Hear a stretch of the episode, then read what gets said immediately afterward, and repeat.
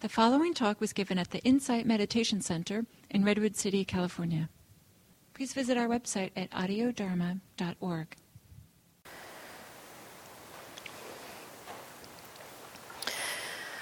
So, this is another opportunity for questions, comments, discussion.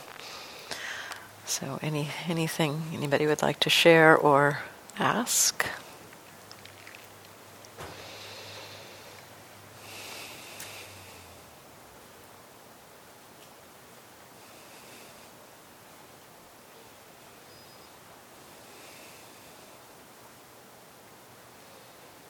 Could you pass the mic up?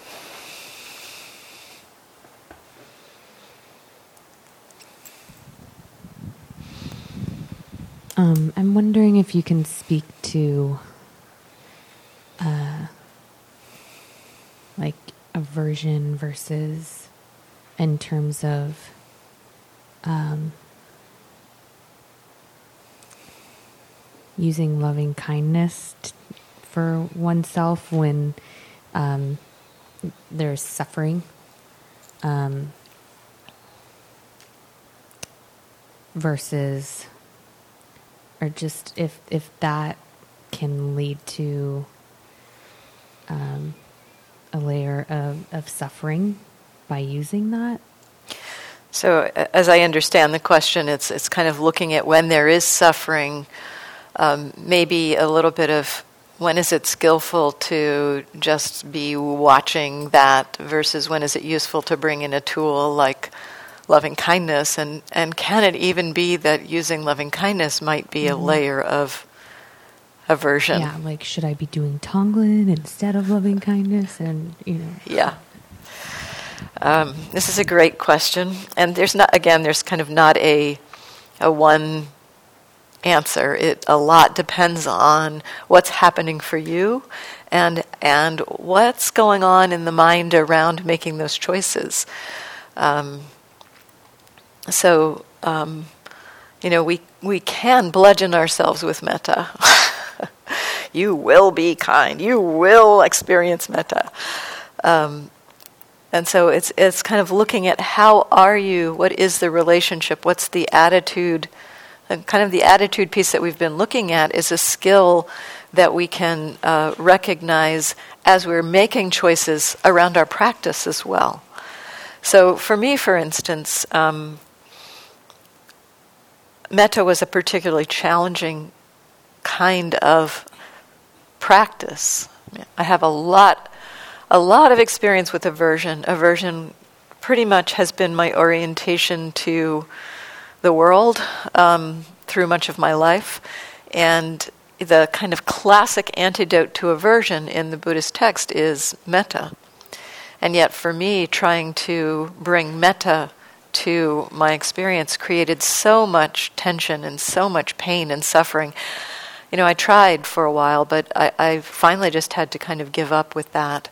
And so, you know, the different minds will have different um, doorways and different proclivities and different resonances.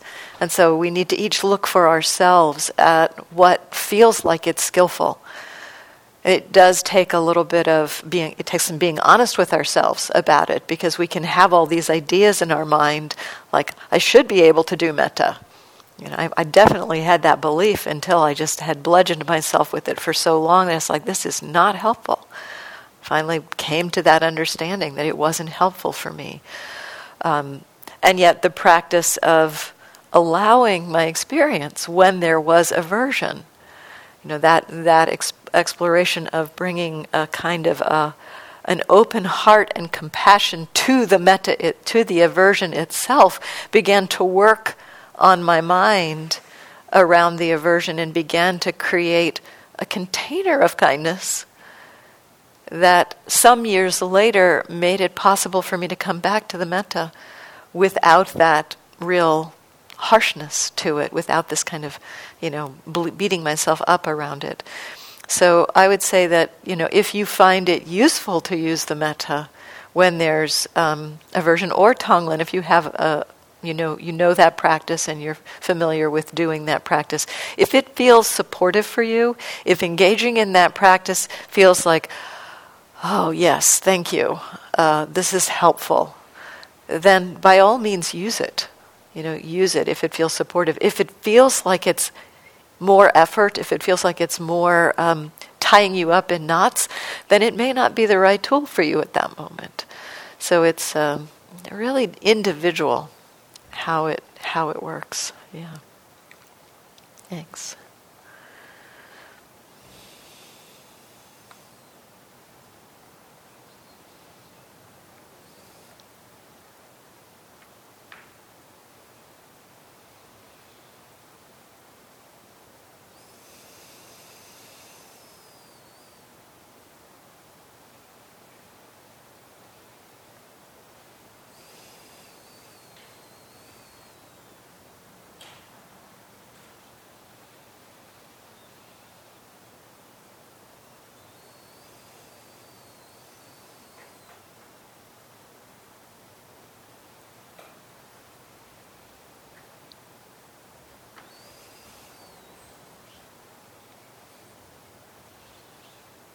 Do you want to ask something? Okay.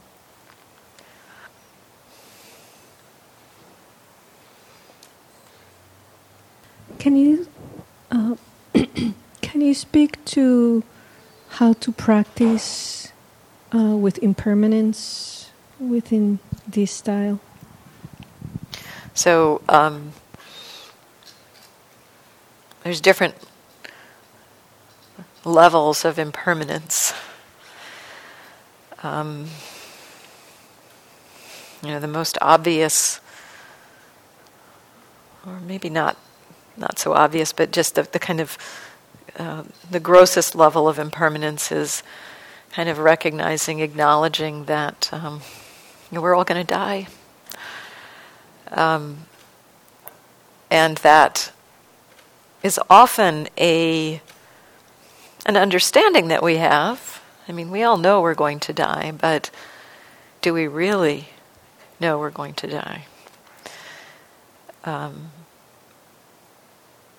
so, so you know, sometimes we can practice with impermanence in terms of using reflection to help us incline towards really opening to some of the truth of impermanence. Using the reflection, you know, at one point. Um,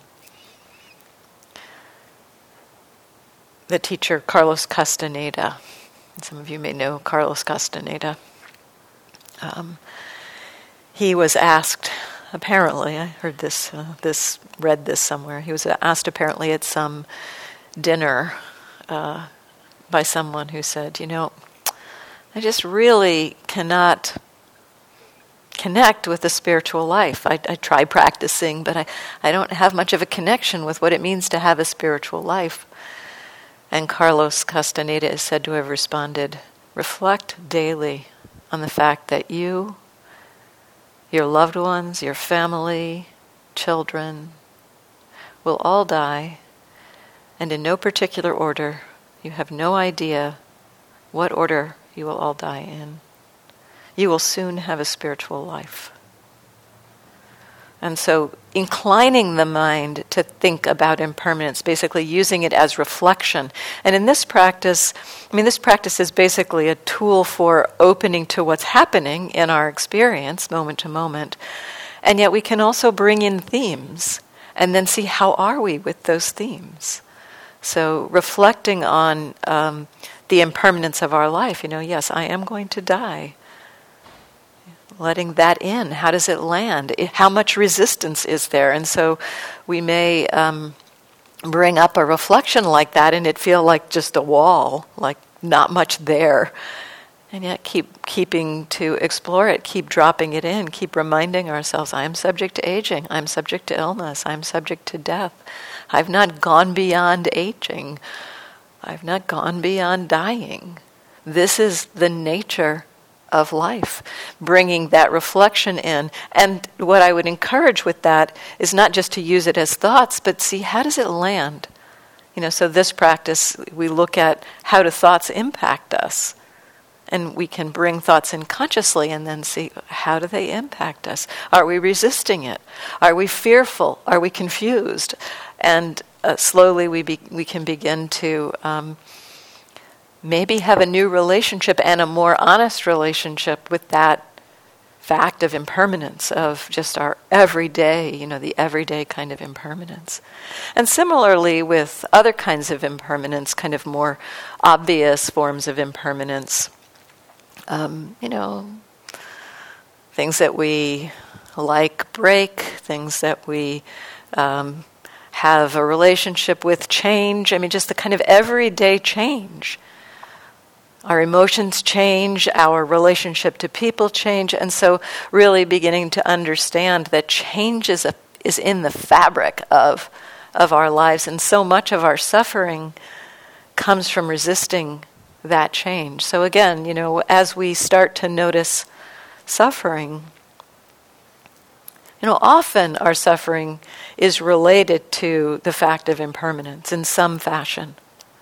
You know, it's it's um, the, three key aspects of experience that the Buddha points to as being the truths of our experience. And there, the first one of those is impermanent. Experience is impermanent. Our lives are impermanent. We are subject to aging, sickness, and death. Experience in our um, our day to day lives, our relationships, our jobs, our homes. I mean, it's like we impute permanence to things. One day, uh, just recently, I heard this story on the news. I was listening to the news one night, and um, the story that kind of struck me in the moment was that there had been a plane that had taken off from, I think it was Riverside Airport, and the LA area and it had crashed into some homes.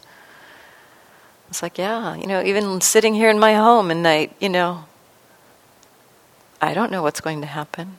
You know, so we we think what we know what the next moment will be. We think we know that in the next moment we'll all be sitting here and having this conversation, but we don't know that the possibility, I mean, the possible, a plane could fall onto this building. Very unlikely, but but possible. And so that the fact of impermanence is so shot through our lives, and yet we don't actually open to it. We don't actually uh, acknowledge it. So that the reflections about that can support us to open to impermanence. Um, and again, similarly to what I just described, reflecting on that kind of a grosser level of impermanence, we, we look at what our relationship to it is. You know, how, how am I with this? Am I resistant of it? Do I not even want to think about it? Do I just want to, you know, just ignore it? Have a sense of not important to look at. In my own um, practice around this, is I I begin to really open to the the deep nature. I mean, like that night when I was sitting there reflecting on, wow, you know, a plane could fall out of the sky and crash into my house, and my home would be gone. My life might disappear in an instant. It didn't create, and it doesn't seem to create a sense of depression or hopelessness it actually creates more of a sense of urgency and more of a sense of a connection to what I have in this moment. And so we think sometimes that bringing in a reflection on impermanence will um, be depressing or, or feel like I don't want to look at that because I don't want to have to think about it. But when we actually do it and connect to it, as Carlos Castaneda points out, it brings a kind of a purpose and meaning and a, a spiritual connection to our lives to open to that truth, to really open to it. And then the deepest level of impermanence, or the most subtle level of impermanence, is oh, I was going to say something earlier, I almost forgot this. Um, these three aspects of experience impermanent, unreliable, out of control, um, It's like the, the first, the, the most primary of these truths that the Buddha points to in our experience is this impermanence. And in some ways, the other two are what we could call corollaries or, or natural outcomes of that first one. It's like things are impermanent. And because they're impermanent, no experience actually lasts more than a split second. Any sense of permanence that we have is created based on our concepts. It's created based on ideas in our mind. Every single second, things are vanishing and changing. And so, any sense that we have of something being permanent or stable, um, we may, uh, we're, we're imputing that sense to that experience. And the, um, the, cor- the first corollary of impermanence is that because experience is so unreliable, I mean, so unstable, it's unreliable. It's not a place where we can finally land and say, yes, getting this experience, having this thing, this is going to do it for me forever. I'm going to be happy forever now because I have this thing that's part of the mistake that our minds make around impermanence. I mean, that we, we impute permanence and we make the mistake, we think, oh, this is what's going to do it for me. Finally, I can land on this thing. And then if we start to watch and we notice, we see, no, actually, it. The, the, the happiness of landing on that experience or having that thing doesn't last that long. And so experience is unreliable there's nothing that's in, that that's that's that's inherently a, a place where we can land and say, yes, this is going to do it for me. So the impermanence of experience points to this unreliability of experience. And also, the impermanence of experience also points to the uncontrollability of experience, that we can't figure out how to make it be the way we'd like it to be all the time. So, these, uh, these the, of these three aspects impermanent, unreliable, out of control the impermanent nature of experience is really kind of primary. And what we start to see through our meditation practice is just the rapidity of how, how quickly things are changing. Um, the key in exploring this is that probably as you start to open to and, and it may happen just in little brief moments you know maybe maybe for uh, you know it, it, it generally takes a, a little bit of stability of mindfulness to begin to see wow everything in my mind. A thought comes in and disappears, and, a, and an emotion, you know, I see it being constructed and then it vanishes, or a sensation arises and passes away before I even have a chance to really know whether it's uh, pleasant or unpleasant. Just the kind of the rapidity that we start to see that. That happens more as mindfulness becomes more stable, as mindfulness becomes more established, to see this kind of very flux nature of experience. Um, and it can be very unsettling when we start to see that. So the first piece, if you if you start to see this kind of, it almost feels like we're trying to walk on quicksand. It's like every step is like there's no place to land. You know what am I going to do? It's so it can feel very unstable and uncomfortable as we explore and experience um, impermanence in that way. Sometimes it's it's actually part of how this practice deepens in a way to begin to reveal this very unstable nature of every moment of experience. And a big piece of how we work with that is to notice our relationship to it. That's the key is this feeling of instability is happening. It's like, whoa, nowhere to land. Okay, how am I with that? Fear is what's happening.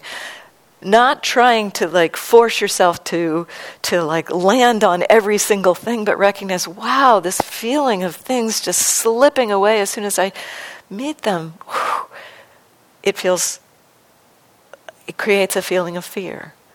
And so noticing that relationship we have many different relationships to this truth of impermanence that unfold over the course of our practice. Um, sometimes it's this relationship of fear. Sometimes it's a relationship of delight. It's just like, wow. It's like you're magically watching the world coming into being, and it's like, wow. So sometimes there can be a, a, a delight, and we can get stuck on that delight, and then it might switch, shift to fear. It's like, oh, everything's vanishing. There's nowhere to land. It might, it might shift to something like, uh, um, what's the right word? Um, oppressiveness. Like we're just being, like every second, it's like enough seeing, smelling, hearing, tasting, touching already. It's, I'm feeling like I'm overwhelmed by sense contact. It's like, so uh, it can sometimes feel oppressive, this like just bombardment with sense experience. Sometimes it can, we can feel just like, oh yeah, okay, seeing, smelling, hearing, tasting. So it can move to boredom. It can feel like homesickness. There's lots of different flavors.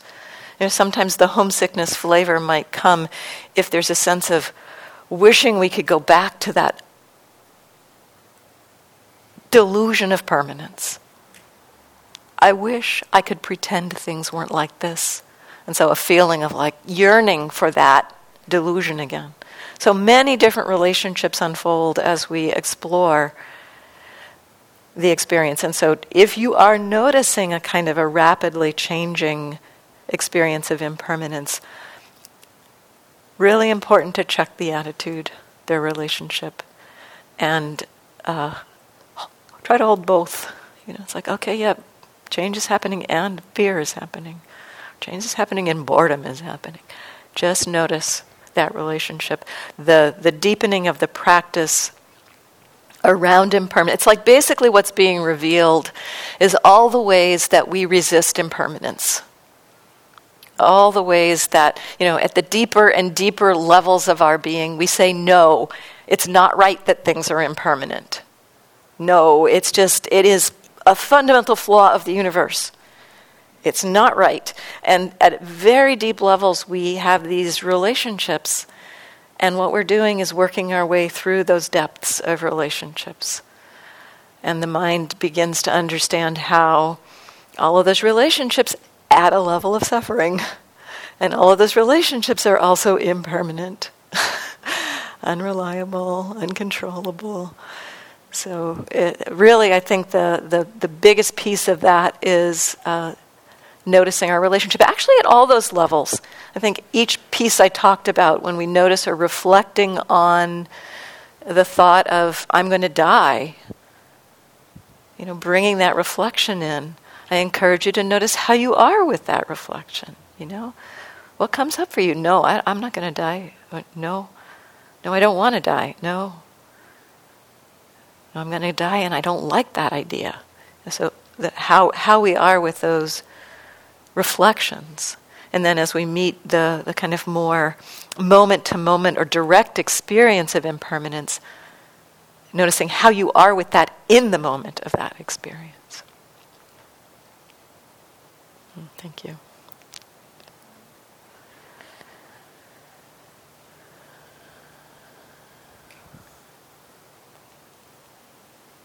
Uh, so I wanted to ask um, can we get attached to a certain style of practice? And my context for this would be I started more with the um, traditional, you know, focusing on one thing, uh-huh, uh-huh. and then now, you know, it's been almost a year I've introduced to this receptive awareness, and I'm definitely resonate more with this style. And so I remember last time I was at a residential retreat where it was doing the the more directed. Uh, yeah, uh-huh. and I had a aversion to that. And I'm like, oh, why can't I do the one I like to do? So I just maybe you can comment on that. So yes, the mind can get attached to anything. Even wholesome things we can get attached to. Um, and and there is, I mean, so so yes, the mind can get attached to a particular style of practice um, and be resistant or aversive to um, to other styles of practice. But you know, actually, in that moment, you could have just simply used the practice of like, oh, what's arising right now is aversion, aversion to being told I should practice with directing the attention. Okay, well, what's that like, and what's that about? Um, so you know, just a curiosity to bring the, that practice of exploring the attitude or the relationship will be helpful to reveal the attachment. You know, reveal the attachment to a particular style of practice, for instance, or you know anything. Um, it's possible. I mean, again, there there can be mixed motivations. I think I talks about talked about mixed motivations earlier today, where um, maybe some of that aversion is, you know, just like I don't want to be told what to do. This practice works for me, and I, I want to do that. You know, so it can kind of be uh, a kind of a an aversive relationship. But also there can be um, some wisdom that recognizes this style of practice is is more. Um, uh, it's creating the conditions for deepening of of understanding right now, and you know, for myself, I found that there were periods of time where trying to do directed attention just hooked into my habit of over efforting. And it wasn't so helpful for me to do that. And so stepping into the open awareness practice really supported a letting go of that over efforting and so there were times when I could recognize, yeah, well, maybe there is some aversion to that, but there's also also a good reason, or there's a, a wholesome reason why to uh, to explore this. What I would say um, in general, however, is that it, when you go to a particular teacher and they're teaching something, it's usually helpful to um, try on what they're offering you know, let yourself step back from your views, your opinions for now. It's like, well, okay, I do want to do that my own way, but this is what they're offering. And so I'll just see how it goes with this style for this time. And that may be a little bit of, like for me, stepping into that. That um, that more directed practice at times. That's partly what showed me. Oh, this this is hooking into an old habit of over efforting and I don't seem to be able to consciously decouple that. So maybe I shouldn't go to retreats right now that are teaching that style. So you know, learning from what we're what we're exploring, what we're experiencing. So we can definitely get attached, uh, and yet there can also be um, wholesome reasons for wanting to head in a certain direction. So just being aware of the of the possibility for mixed motivations there. And it's time to stop. So um, I want to end just these last couple of minutes with uh, a kind of a uh, aspiration, let's say, that the the benefits of our practice may the work that we've done today, and for those of us in the retreat, may the work that we've explored to open our hearts and minds to our own experience be the cause and condition for a connection with humanity, be supportive for not only our own well being and happiness, but for the happiness and well being of all beings everywhere. This way that I think we all know to some extent how contagious um, anger and hatred can be. But this practice of mindfulness and exploring compassion and understanding, opening to impermanence, opening our hearts, this is also contagious. And so may our practice be of benefit not only to ourselves but to all beings everywhere. May all beings be happy, healthy, safe, and at ease. May all beings know peace.